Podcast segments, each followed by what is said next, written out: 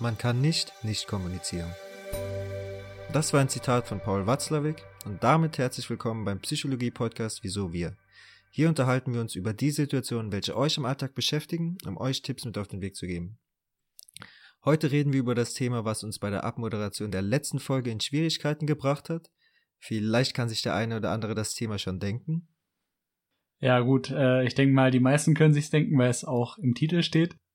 Ja, es soll heute um Kommunikation gehen. Was wollen wir dabei heute beachten und euch mit auf den Weg geben? Einmal wollen wir damit beginnen, was Kommunikation überhaupt ist und was dazugehört und äh, was eben auch Hindernisse an der ganzen Sache sein können.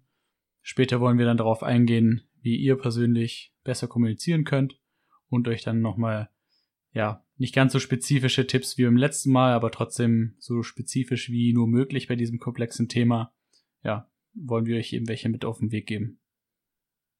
Ja, genau. Und ich werde jetzt auch direkt ins Thema einsteigen. Was ist Kommunikation überhaupt? Ich meine, eine grobe Grundvorstellung hat davon ja jeder. Wir benutzen es jeden Tag, nicht nur verbal, sondern auch paraverbal oder nonverbal, sprich durch Gestik, Mimik oder was auch immer. Wir kommunizieren über soziale Medien und all mögliche andere Plattformen. Bei uns war diese Plattform in diesem Moment halt Zoom, auch der Entfernung bedingt einfach, können wir uns nicht gegenübersetzen und miteinander reden, sondern müssen das Ganze übers Internet machen. Und da fallen dann beispielsweise schon die nonverbalen Aspekte eher weg, weil man halt zwar die andere Person sieht, man sieht es aber nicht so genau, man sieht auch nicht genau, welche Muskeln angespannt werden oder ähnliches, was dann selbstverständlich dazu führen kann, dass am Ende die Abmoderation schief geht. ja, Du hast schon angesprochen, dass wir verschiedene Faktoren haben, die bei der Kommunikation mit zusammenwirken. Wie setzt sich das Ganze denn zusammen? Wie sich das Ganze zusammensetzt, da habe ich ganz zufälligerweise eine sehr interessante Formel, die nennt sich die Merabian-Formel. Möglicherweise hat der eine oder andere schon mal davon gehört. Und da geht es darum, dass die Glaubwürdigkeit eines Menschen abhängig von drei unterschiedlichen Faktoren sind. Diese wären erstens der Inhalt, dann die Stimmführung und zuletzt die Körpersprache. Diese wirken zusammen und entscheiden, ob man euch eher glauben kann oder halt eher weniger. So jetzt die Frage, wenn man das in Prozentzahlen einteilt nach der Formel, dann nimmt der Inhalt nur 7% des Gesprochenen ein, beziehungsweise ob man euch glauben kann. Die Stimmführung nimmt 38% ein.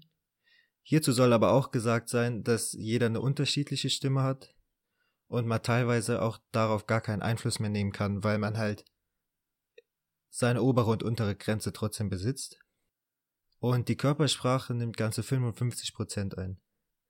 Ich meine, hierbei merkt man einfach, wie komplex Kommunikation generell ist und finde es aber auch einfach interessant mal zu sehen, dass der Inhalt teilweise nur 7% ausmacht, ob mir geglaubt wird oder nicht.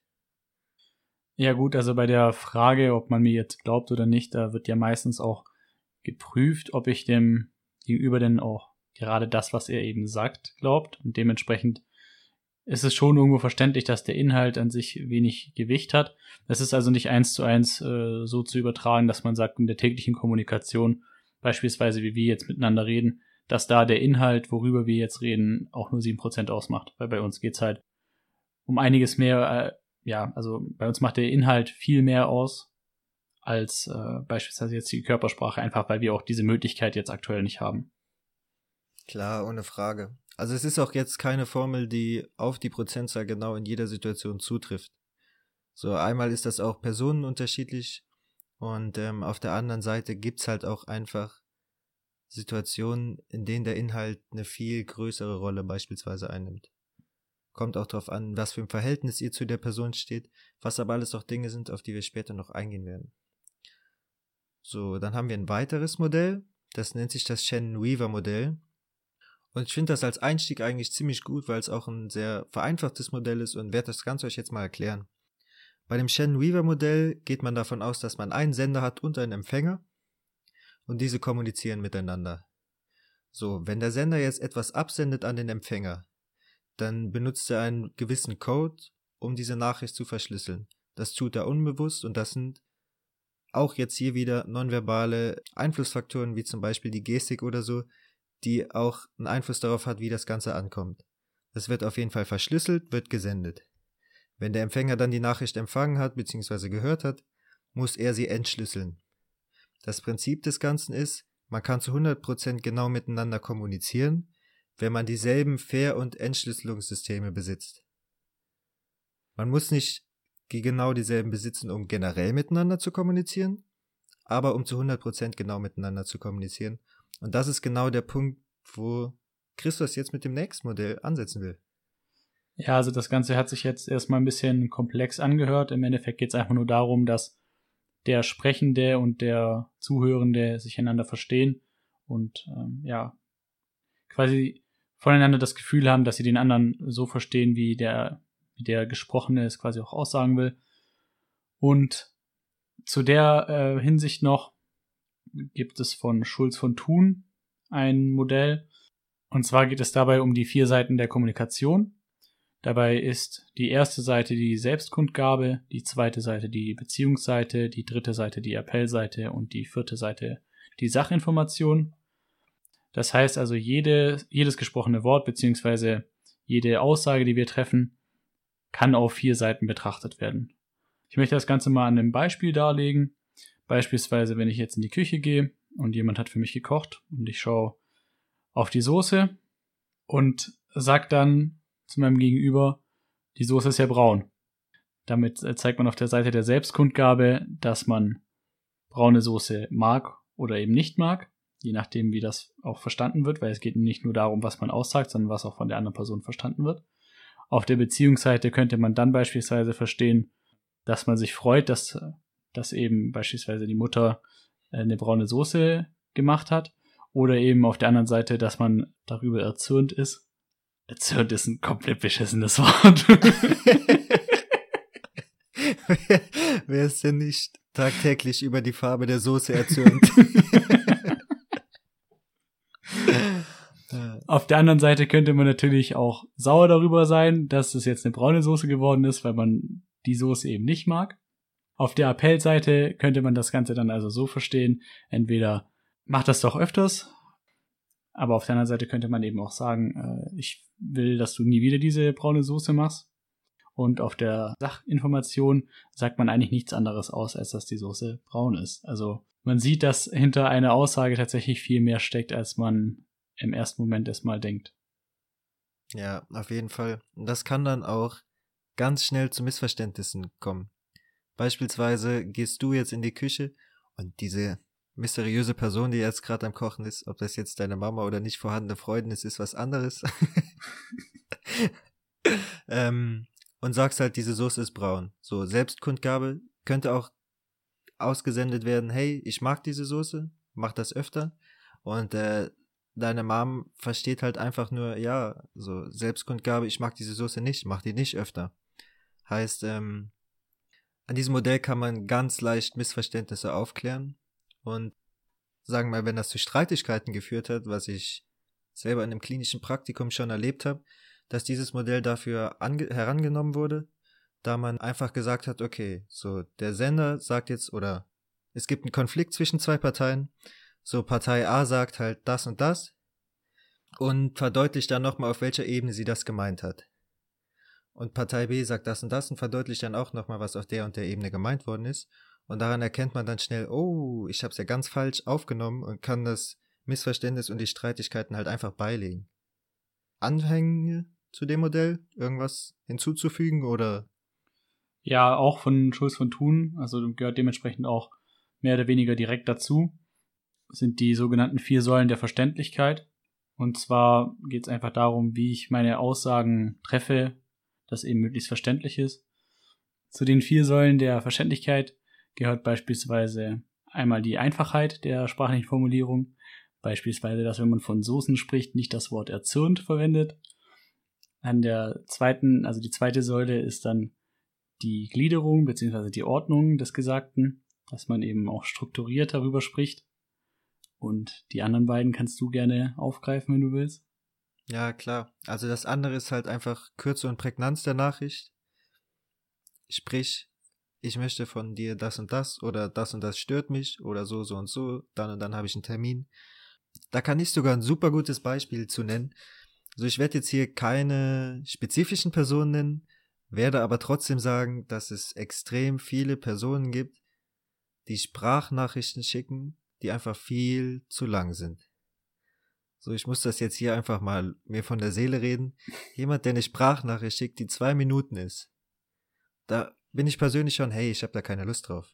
Also ich, zwei Minuten sind nicht lang, aber ich bin kein Fan davon, mir so eine lange Sprachnachricht anzuhören. So, was dann dazu führt, dass ich halt sage, okay, höre ich mir später an und vielleicht vergesse ich's. Und das Beste ist, wenn ich dann die zwei Minuten Sprachnachricht gehört habe und dann zusammenfassend sagen kann, okay, du kommst sieben Minuten später, weil das, das und das passiert ist. Dann denke ich mir, hey, das hätte man doch auch schreiben können oder kürzer fassen können. Also, wir sollen der Verständlichkeit, merkt euch Kürze und Prägnanz. Auch an alle Leute ein Aufruf, sendet nicht so lange Sprachnachrichten. so, und dann der letzte Punkt wären zusätzliche Stimulanzen oder anregende Stilmittel. Da habe ich jetzt gerade aus dem Stegreif kein positives Beispiel für, aber eine zusätzliche Stimulantie, um beispielsweise meine Aggression auszudrücken oder meine Ernsthaftigkeit, wie sehr ich ähm, von dem Thema halt sage, okay, da macht man keinen Spaß oder damit ist nicht rumzualbern. Wenn ich halt beispielsweise einfach einmal auf den Tisch schlage, so das wäre zum Beispiel sowas. Fallen da andere ein? Ja, zum Beispiel, wenn man jemanden lobt, dass man eben auch das körperlich zeigt, dass man mm, dem anderen ja. zum Beispiel auf die Schulter haut oder was auch immer. Ja, das also das kann ich mir auch vorstellen, ja. Ja. Gut, dann hattest du noch die sogenannten acht Kommunikationsstile mitgebracht. Genau. Davon wollen auch wir wieder Schulz von tun. Ja, genau. Äh, dazu wollen wir erstmal nur zwei kurze, denke ich mal, benennen, oder? Ja, also wir werden euch jetzt nicht alle einzelnen acht Kommunikationsstile nennen und erklären. So, das wird hier einfach den Rahmen sprengen. Davon wird höchstwahrscheinlich eh fast nichts behalten. Von daher haben wir uns zwei rausgesucht, auf die wir eingehen werden, und das ist einmal der bedürftig abhängige Kommunikationsstil.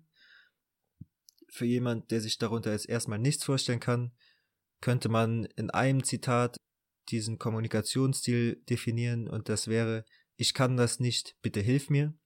Also ich persönlich, mir fallen da direkt Personen ein, wo ich sage, okay, die haben auf jeden Fall große Anteile von diesem Kommunikationsstil. Mhm.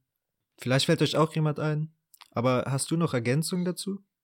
Nee, also ich denke, jeder kennt äh, da draußen Leute, die dieses, äh, die sich gerne in die Opferrolle schieben und ja, diesen Kommunikationsstil yeah. nutzen, von wegen, ja, mir geht's ja so schlecht und wenn mir doch bloß jemand helfen würde und ja, ich kann ja gar nicht selber für mein eigenes Leid und so weiter. Ja.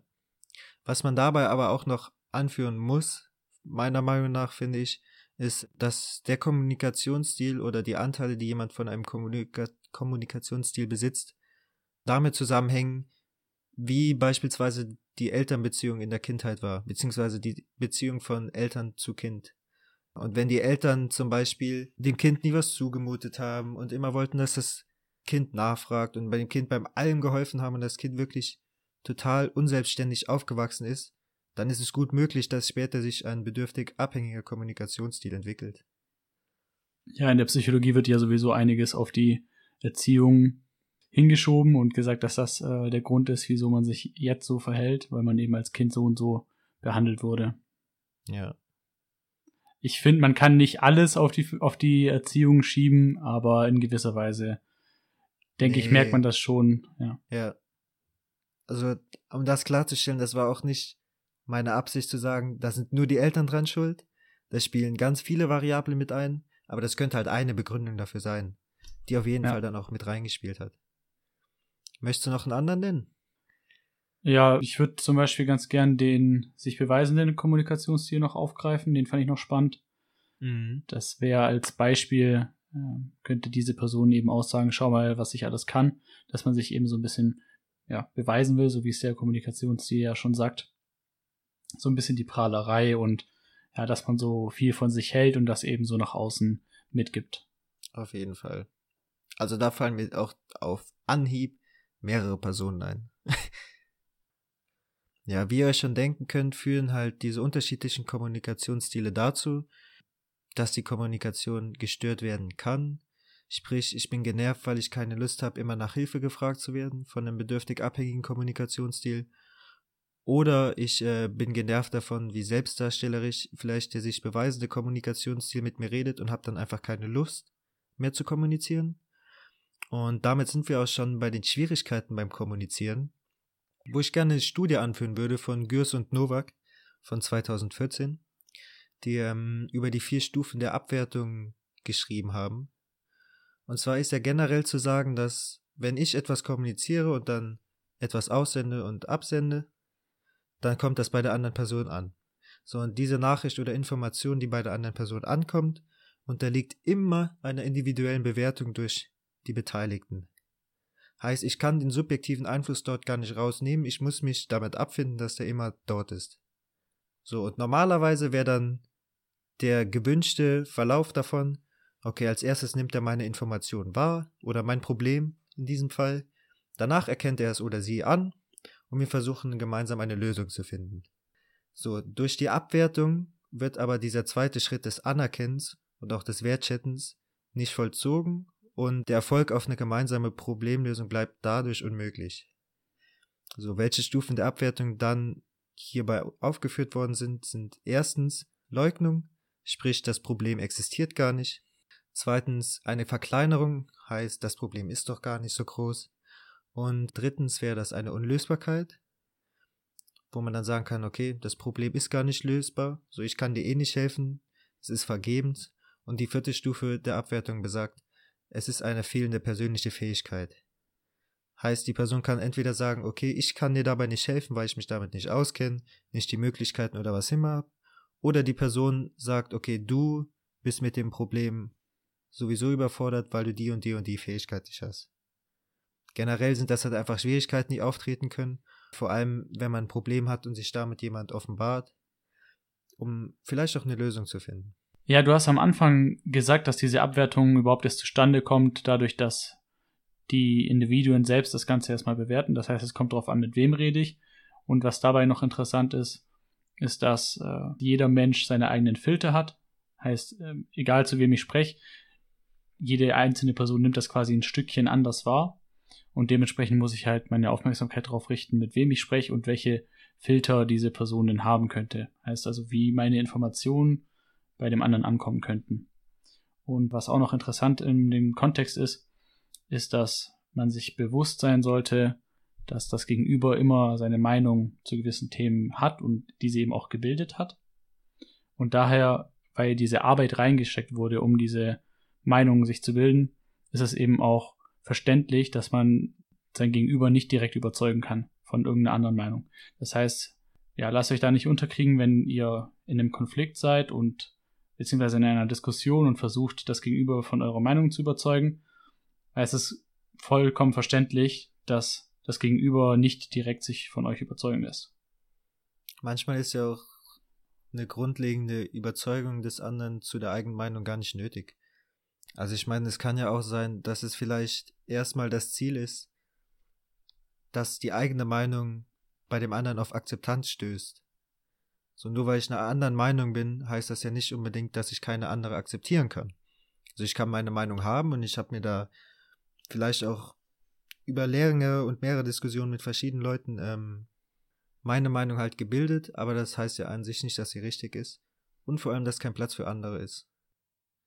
Ja, im Idealfall halte ich mir natürlich den, den Raum frei und gebe eben anderen auch die Möglichkeit, eine andere Meinung zu gewissen Themen ja. zu haben. Wo wir beim Punkt Empathie wären was generell so ein Begriff ist, der über diesem ganzen Thema Kommunikation liegt. Generell, wo es ein äh, menschliches Miteinander gibt, ist Empathie immer ein sehr wichtiger Fakt. Und da Empathie ist generell einfach zu verstehen, wie einfühlsam eine Person sein kann und wie sehr sie auch sich vorstellen kann, wie sich das Gegenüber fühlt. Also Einfühlungsvermögen, wenn man es so sehen will. Und wenn ja. dieses Einfühlungsvermögen nicht vorhanden ist, dann kann es eben zu Kommunikationssperren kommen, wie es von Gordon 1974 beschrieben wurde. Darüber wollten wir ja auch noch reden, Auf weil wir uns Fall. da nicht ganz einig sind. Und zwar gibt es da zwölf Arten der Kommunikationssperren. Auf der einen Seite sind da welche dabei, bei denen ich auch wirklich zustimmen kann. Das ist beispielsweise, wenn mir jemand Befehle erteilt oder mich anordnet oder mich herumkommandiert, dass dann eben eine Kommunikationssperre quasi dadurch aufkommt und dass die Kommunikation nicht weiter vorgetragen wird, beziehungsweise auch konstruktiv weiter diskutiert werden kann. Ein anderes Beispiel wäre, wenn mein Gegenüber über mich urteilt oder mich kritisiert, dann kann es eben auch schnell mal zu diesen Abwehrreaktionen kommen und ja, dann stockt eben die Kommunikation. Aber auf der anderen Seite wird von Gordon eben auch das Loben bzw. das Zustimmen genannt, mhm. wo ich nicht ganz mitgehe. Und jetzt kannst du mir mal erklären, wieso du denkst, dass wenn ich dich loben sollte im Gespräch, wieso das dann das Gespräch quasi ja sperren sollte. Na, wenn du mich lobst, bin ich so zufrieden, dass ich gar nicht das Bedürfnis habe, mehr zu erzählen. nee, Spaß. Ähm, kurz noch vorab, also wir haben uns nicht gesagt, okay, und über das Thema werden wir diskutieren, sondern als wir einfach unsere ganzen ähm, Unterlagen besprochen haben, sind wir da selber auf eine Diskussion gestoßen, haben gesagt, lass sie doch dann einfach im Podcast machen. Klar, warum ist Loben und Zustimmen eine Kommunikationssperre? Gute Frage. Musste ich mir auch selber mal kurz Gedanken zu machen. Es ist aber so, dass wenn ich jemand mir gegenüber habe, der mich durchgehend lobt und mir durchgehend zustimmt, ich irgendwann keine Lust mehr auf das Gespräch habe. Vielleicht würde das den einen oder anderen erfreuen, wenn er endlich mal jemand hätte, der ihm halt Lob und Zustimmung durchgehend gibt. Kann ja auch sein. Aber ähm, einfach, wenn ich immer nur höre, oh, das hast du gut gemacht, oh ja, da stimme ich dir zu. Darauf beruht keine gute Kommunikation. So, da muss mehr dahinter sein. Und ich denke, die Kommunikationssperre ist dort einfach so gemein, dass sich das Gespräch dann halt, beziehungsweise der Gesprächsfluss, verlangsamt oder darunter leidet. Ja, den Punkt sehe ich auf jeden Fall und da gebe ich dir in gewisser Weise auch recht, aber andererseits muss ich auch sagen, ich habe oft genug äh, das Erlebnis gehabt oder haben dürfen, dass wenn man das Gegenüber lobt, dass man dadurch eben das immer mehr befeuert und ja, das Gegenüber immer mehr darüber erzählen will, wie toll sein Tag war oder was man, yeah. geschafft hat und so. Und dementsprechend, ja, es kann ab und zu dazu führen, dass das Gespräch eben dadurch vernichtet wird, wenn man das so sagen will, dass äh, ich die ganze Zeit nur zustimme und eigentlich gar kein neuer Input ins Gespräch kommt. Aber es kommt, glaube ich, schon noch drauf an, wer dieses, diese Zustimmung oder diesen Lob eben erhält. Ja. Dieses Lob erhält. Und auch, denke ich, von wem es ausgesprochen wird. Ja. ja. Das, aber ja, ähm, ja, ich verstehe das. Und ich denke, dass ähm, das hier so zu interpretieren ist, wenn das halt einfach Überhand nimmt.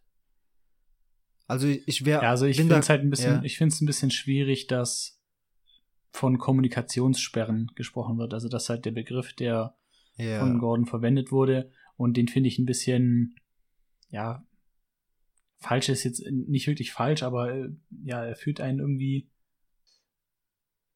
so, wenn ich mich jetzt mal ganz empathisch in dich hineinversetze, dann gehe ich mal davon aus, dass du sowas sagen wolltest wie, eine Sperre ist halt irgendwie etwas Festes, so nach dem Motto, es findet keine Kommunikation mehr statt. Kommt das hin?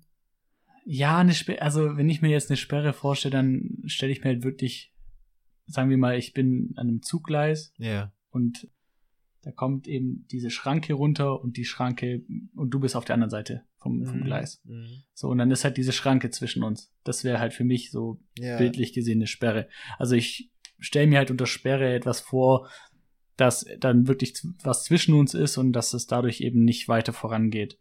Und ja, es kann zwar dazu führen, wenn ich jemanden lobe, dass das Gespräch so ein bisschen ins Stocken gerät und ja, der Redestoff quasi ausgeht, aber so wirklich eine Sperre sehe ich da nicht. Ja, nee, bin ich, ja. bin ich auf deiner Seite. Wie gesagt, ich habe ja auch eben gesagt, so es wird den Gesprächsfluss verlangsamen, aber sicher auch nicht komplett zum Erliegen bringen. Und ich glaube auch, dass man zusätzlich zu diesen zwölf Arten von Kommunikationssperren nach Gordon anhängen sollte, dass es halt, vor allem wenn das Ganze überhand nimmt, zu einem Kommunikationshindernis führen kann, aber nicht so eine ja. Sperre. Das hört sich an wie so eine Blockade, nach dem Motto, ja, ja, Hier gibt es ja. keinen Weg mehr durch, aber das ist ja nicht so.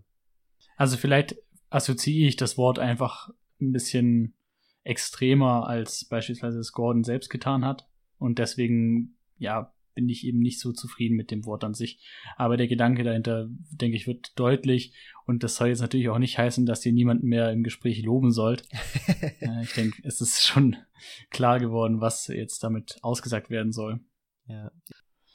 Ja, ich denke, es ist deutlich geworden, dass bestimmte Dinge in der Kommunikation ganz gut sein können, beispielsweise das Lob. Aber wenn es eben übertrieben wird, dann kann das auch ins Negative führen. Und deswegen möchten wir uns jetzt mit der Frage beschäftigen, wie wir denn an sich besser miteinander kommunizieren können. Und zwar gibt es davon ein Buch, das nennt sich Lass uns miteinander reden. Da geht es darum, dass, ja, da wird sich eben auch mit solchen Dingen beschäftigt. Und zwar wird dort angebracht, dass man die eigene Haltung zum besprochenen Thema erstmal hinterfragen soll, also sich die Frage stellen soll, bin ich voreingenommen und kann ich überhaupt auf meinen Gesprächspartner so eingehen, wie ich es mir wünsche oder eben nicht?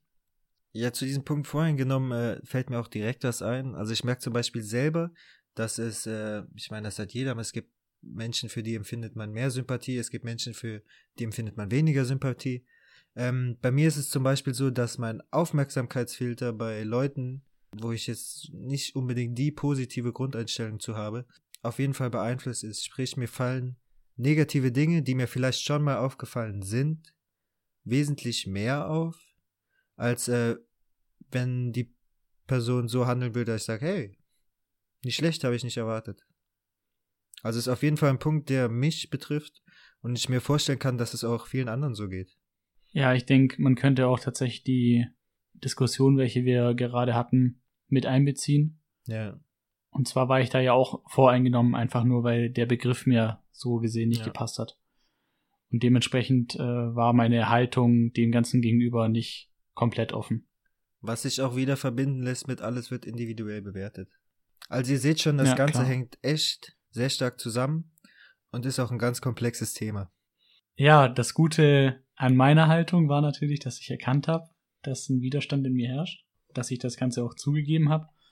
Und das ist äh, erstmal so die erste Hürde, die man sich selbst nehmen muss. Und dann kann man sich auch selbst eingestehen, dass das Gegenüber, mit dem man gerade redet, meistens eben auch an einer erfolgreichen Kommunikation interessiert mhm. ist. Und du hättest dir jetzt zum Beispiel die Frage stellen können, warum ich ja mich dagegen sträube, das Lob als äh, Sperre anzusehen. Dabei ging es mir eben nicht darum, dass Lob im übertriebenen Maße eben schlecht ist, sondern dass ich eben den Begriff nicht schön fand. Ja, sowas kennen wir alle. Was du aber vorher angesprochen hast, dieser Punkt, wo du gesagt hast, okay, ich habe einen Widerstand in mir erkannt, warum der jetzt vorhanden ist, ist auch wieder eine andere Sache, aber ähm, wenn ihr das halt erkennt, muss man dann auch selber in der Lage sein, sich seinen Fehler oder was ist sein Fehler, aber vielleicht sein eigenes Vorurteil oder den Widerstand einzugestehen. Weil auch wenn man den Widerstand erkennt, heißt es noch lange nicht, dass man den dann auch eingesteht oder auch wirklich versteht, warum der vorhanden ist. Hier ist der Begriff Selbstreflexion ein Riesending. Heißt einfach sein eigenes Verhalten doch mal zu überdenken und äh, möglicherweise auch zu bewerten. Aber da wird auch noch eine andere Folge zu kommen. Die nächste Sache, was wir natürlich auch schon öfters angesprochen haben, dass ihr euch erstmal bewusst machen müsst, mit wem ihr sprecht. Das ist auch damit verbunden, dass ihr euch nicht nur die Frage stellt, mit wem spreche ich, sondern zu welcher Zeit spreche ich mit der Person auch, ja? Ja, und was macht ihr, wenn ihr dann auf jemanden wie mich trefft, der das Wort an sich, also mit dem Wort an sich das Problem hat und dann eben merkt, dass da ein gewisser Widerstand bei der anderen Person aufkommt im Gespräch, dann habt ihr eben drei Möglichkeiten, wie ihr damit umgeht. Einmal ist es das Ignorieren, heißt, ihr redet einfach weiter und geht einfach gar nicht näher drauf ein. Das dritte, das zweite wäre, dass ihr es toleriert, heißt, dass ihr auch drauf eingeht und auch mal ansprecht, wieso man denn jetzt gerade nicht mit der Kommunikation normal weitermachen kann. Also wo jetzt gerade das Problem liegt. Das haben wir ja jetzt feststellen können, dass es bei mir eben tatsächlich einfach nur das Wort war. Und die dritte Möglichkeit wäre das äh, direkte Konfrontieren. Das macht ihr am besten nicht direkt vor einer Gruppe. Heißt, wenn ihr euch jetzt in einer größeren Gruppe streitet mit einer weiteren Person, dann macht es meistens mehr Sinn, sich die Person beiseite zu nehmen und dann eben zu konfrontieren und zu sagen, ich fand das nicht, nicht korrekt von dir, wie du jetzt damit umgegangen bist und dass du mich beispielsweise, wenn das denn der Fall sein sollte, ja, persönlich angegriffen hast. Gehst du voll mit, aber hast du eine Neigung, was du lieber suchst? Also welchen Umgang du mit Widerstand am liebsten gehst? Weil bei mir ist es auf jeden Fall situativ. Ja, ich denke, dass, also in den meisten Fällen ist das Gesündeste das Tolerieren beziehungsweise das, was am meisten Sinn macht, würde ich mal sagen, weil man eben dadurch Probleme wirklich aus der Welt schaffen kann, wenn man erstmal Verständnis für das Gegen also für den Gegenüber zeigt und erst dann kann man auch anfangen, das Problem wirklich in der Wurzel anzupacken. wenn man weiß, wieso geht's dem, also wieso kommt das Gespräch gerade nicht zustande und wieso blockiert der mein Gegenüber. Gehe ich komplett mit. Sonst wird der Widerstand auch nur größer, denke ich. Ja, aber auf der anderen Seite, wenn es natürlich äh, ja wirklich dreist wird und man sich unter der Gürtellinie bewegt, dann muss man die andere Person auch einfach wirklich direkt konfrontieren und das, dann kann man das eben nicht so akzeptieren, sondern muss dann sagen, hey, so geht's nicht. Aber ich muss auch ehrlich sagen, auch wenn es nicht so der beste Umgang ist, ich ignoriere es einfach sehr häufig gerade bei Leuten, mit denen ich eben nicht viel zu tun haben will. Und wenn ich da irgendwie einen komischen Spruch gesagt bekomme, dann denke ich mir, ja, komm, ignorierst du halt und gut ist. Ja. Da habe ich auch überhaupt keine Lust, die Energie reinzustecken. Nee, kann ich nachvollziehen. Aber wie du sagst, tolerieren generell ein sehr wichtiger Punkt. Was wir jetzt einige Male angesprochen haben, war natürlich erstmal, dass ihr euch bewusst werden müsst, mit wem ihr sprecht. Auf der anderen Seite macht es aber auch Sinn, sich die Frage zu stellen, wann denn die richtige Zeit dafür ist um das, was man jetzt eben ansprechen will, anzusprechen. Und ich finde, dass wir das als Kinder immer recht gut gemeistert haben. Wenn man beispielsweise mit einem Freund hinten im Auto drin saß und die eigene Mutter am Autofahren äh, war und dann ist man auf dem Weg nach Hause gewesen, hat dann McDonalds gesehen und dann guckt man sich so hinten auf der Rückbank an, denkt sich so, ja, hm, ja, schon, äh, schon Lust da jetzt hinzugehen. Ja, im Moment coole Spielzeuge. ja, so sieht's nämlich aus. Und dann spricht man sich ab und dann sage ich natürlich zu meinem Freund, der da neben mir sitzt, äh, ja, sprich du mal meine Mutter an, weil zu dir wird sie eher Ja sagen, wenn du die jetzt fragst, ob wir zum McDonalds gehen. Ähm, und auf der anderen Seite, was sie auch als Kind recht gut gemacht haben, ist, wenn wir jetzt eine schlechte Note hatten und von der Schule zurückgekommen sind, dann haben wir erstmal so ein bisschen ertastet, wie es den Eltern denn jetzt gerade geht und ob das jetzt so sinnvoll wäre, denen jetzt mitzuteilen, dass man eine schlechte Note erhalten hat. Und wie hat's geklappt? Ja, also ehrlich gesagt, ich habe natürlich nie schlechte Noten gehabt. nee, äh, schwierig. Also es ist jetzt natürlich schon eine Weile her, aber ich kann, also es gab jetzt nie so einen richtig großen Streit ja. um, um das Thema Noten. Okay. Ja. Bei dir? Ja. Also ich hab's dann halt wortwörtlich verkackt gehabt, sag ich mal. Wenn es halt dann mal eine schlechte Note war. War jetzt bei mir auf jeden Fall auch nicht die Regel. Und das war jetzt aber auch nie so ein Riesending. Ja. Also gab's nie Haue daheim? Nicht von denen. okay. nee, Spaß, gab's bei mir nicht. Da bin ich auch froh drum. Ja. Ja, ich auch. Das passt. In der letzten Studie von McCabe ging es tatsächlich nur um die Gespräche zwischen Ärzten und deren Patienten. Aber da waren einige interessante Punkte mit dabei, die wir trotzdem mal aufgreifen wollten. Und äh, deshalb ja, weil wir eben auch denken, dass man das wirklich auf den Alltag übertragen kann, haben wir gesagt, wir bringen das mal mit rein. Und zwar geht es einmal darum, dass der Arzt natürlich auch verstehen muss, ja, welche Begriffe der Patient kennt und wie er mit dem Patienten eben sprechen kann. Und wenn beispielsweise der Arzt äh, einen Fachbegriff verwendet und im Satz schon merkt, okay, mein Gegenüber hat diesen Fachbegriff gerade nicht verstanden, dass der Arzt das Ganze dann selbst repariert, dass die Aussage eben nochmal vereinfacht dargestellt wird und das Ganze zeigt eben, dass man einmal das Gegenüber eben versteht und auch eben so auf das Gegenüber eingeht, also auf den Patienten in dem Fall eingeht, dass man die Sprache eben anpasst. Auf der anderen Seite, wenn wir natürlich äh, etwas gesagt bekommen, was wir nicht verstehen, also beispielsweise jetzt in der Patientenrolle stecken, dann müssen wir das auch direkt deutlich machen und auch sagen, dass wir es jetzt gerade nicht verstanden haben. Das Ganze führt dann dazu, dass unser Gegenüber auch merkt, dass wir wirklich Energie in das Gespräch mit einbinden lassen und wirklich unser Gegenüber auch verstehen wollen. Das Ganze ist natürlich jetzt äh, im Arzt-Patienten-Bereich dargestellt, aber es kann genauso gut im Alltag verwendet werden. Ja, finde ich auch. Also das ist auf jeden Fall was, was jeder für sich mitnehmen kann. Und äh, mehr wollte ich gar nicht dazu sagen. was in dieser Studie auch angeführt worden ist, ist, dass viel Reparatur zu mehr Verständnis in Teams führt und vor allem auch zu mehr Kreativität.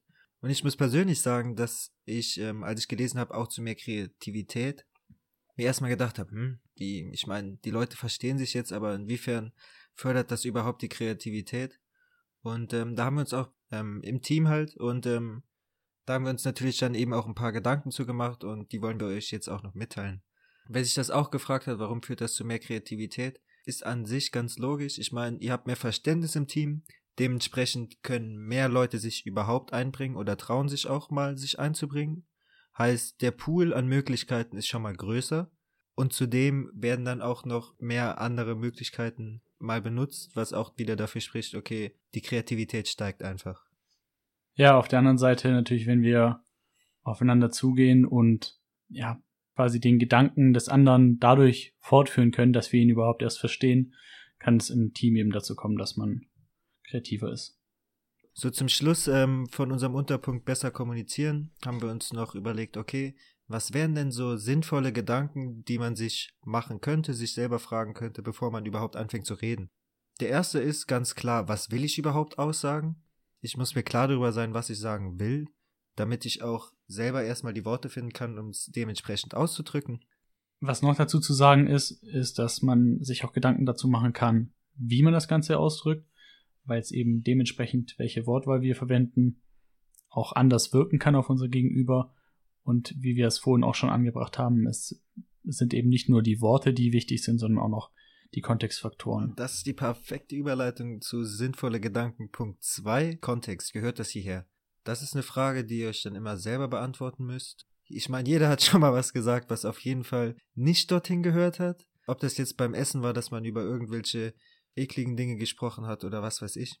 Aber das ist so ein Gedanke, den man vorher auf jeden Fall sich auch machen sollte. Ähm, unser dritter Punkt ist, dass ihr ruhig stören dürft, bevor ihr jemanden aussprechen lassen müsst. Was wir damit meinen, ist einfach, wenn jemand jetzt schon ein bisschen länger am Reden ist und gerade im Moment hat sich bei euch eine Frage, eine Anfügung oder eine Kritik oder was weiß ich auch immer im Kopf aufgetan, die ihr gerade jetzt zu dem, was gesagt worden ist, anbringen könnt, dann macht das auch. Wenn ihr die Person aussprechen lasst, ist es halt auch so, natürlich soll man generell aussprechen lassen, aber in einem Gespräch ist es auch mal in Ordnung einzukrätschen. Sonst habt ihr es entweder vergessen oder es passt auch gar nicht mehr oder die Person weiß auch nicht mehr genau, was sie dort gesagt hat, wenn da halt zu viel Zeit vergeht. Also fragt ruhig nach. Ja, man geht natürlich auch davon aus, dass äh, man das dann verstanden hat, wenn man eben nicht nachgefragt hat. Dementsprechend kann man sich da ruhig das Recht rausnehmen und das eben ansprechen und dazwischen grätschen. Natürlich macht das auch nicht immer Sinn. Beispielsweise, wenn man schon das Gefühl hat, dass es im weiteren Verlauf des Satzes erklärt wird, dann macht es keinen Sinn, da jetzt direkt die Frage reinzustellen. Was dann euch aber auch sicher auch gesagt wird, wenn da der Punkt dazu noch kommt. Und der letzte Punkt ist einfach mal zuhören Heißt, nicht warten, bis man selbst wieder reden kann. In einem Gespräch gibt es immer den, der spricht und den, der zuhört. Und die Person, die zuhört, sollte mit ihren Gedanken auch komplett bei dem sein, was die andere Person aussagt. Einfach um den Gesprächsfluss am Laufen zu halten und nicht das Gespräch dazu kommen zu lassen. Okay, der erzählt jetzt was über mich, dann erzähle ich wieder was über mich, dann erzählt er, wie toll er ist, dann erzähle ich, was ich alles dieses Jahr geschafft habe. So nach dem Motto. Wo wir dann wieder beim sich beweisenden Kommunikationsstil wären. So, das sind sinnvolle Gedanken, die ihr euch auf jeden Fall machen könnt, bevor ihr redet. Jetzt gibt es das Ganze nochmal zusammengefasst von der heutigen Folge, weil das echt viele Informationen waren. Und äh, hier kommt die Take-Home-Message. Ja, und zwar haben wir euch jetzt nochmal fünf, sechs Punkte aufgeschrieben. Zum ersten einmal, dass ihr, wann immer ihr sprecht, Kontext, Tonfall und Körpersprache mit beachtet. Also nicht nur das gesprochene Wort ist wichtig, sondern auch alles drumherum. Dann, wenn ihr Sachinformationen vermitteln wollt, dann macht das einfach, strukturiert und kurz kommuniziert immer möglichst offen und eindeutig, so dass keine Missverständnisse aufkommen können, beziehungsweise möglichst wenige. Beziehungen sollten geklärt werden zwischeneinander. Das heißt, man sollte wertschätzend kommunizieren und man sollte auch wissen, wie man miteinander umgehen sollte. Also beispielsweise, dass ich mit meiner Mutter anders rede als mit einem Geschäftspartner. Dann sollt ihr berücksichtigen, dass Kommunizierende sich gegenseitig immer beeinflussen. Das heißt, wenn ich auf eine Abwehrhaltung gehe, dann wird es mein Gegenüber wahrscheinlich auch tun. Und als letzter Punkt noch, dass die Beziehung und die entsprechenden Erwartungshaltungen immer zu beachten sind. Das heißt, bedenkt immer mit, wie sieht mich mein Gegenüber gerade und was erwartet mein Gegenüber gerade von mir. Ja, alles klar. Ich denke, das war auf jeden Fall nochmal prägnant und gut zu hören. Das soll es dann für heute gewesen sein. Falls euch weitere Themen einfallen, Fragen aufgekommen sind, die ihr Erfahrungen teilen wollt oder so, macht das gerne auf Insta und Facebook unter Wieso wir zusammengeschrieben. Ansonsten wünschen wir euch einen super Start in die nächste Woche. Vielen Dank fürs Zuhören. Bis in zwei Wochen. Tschüss.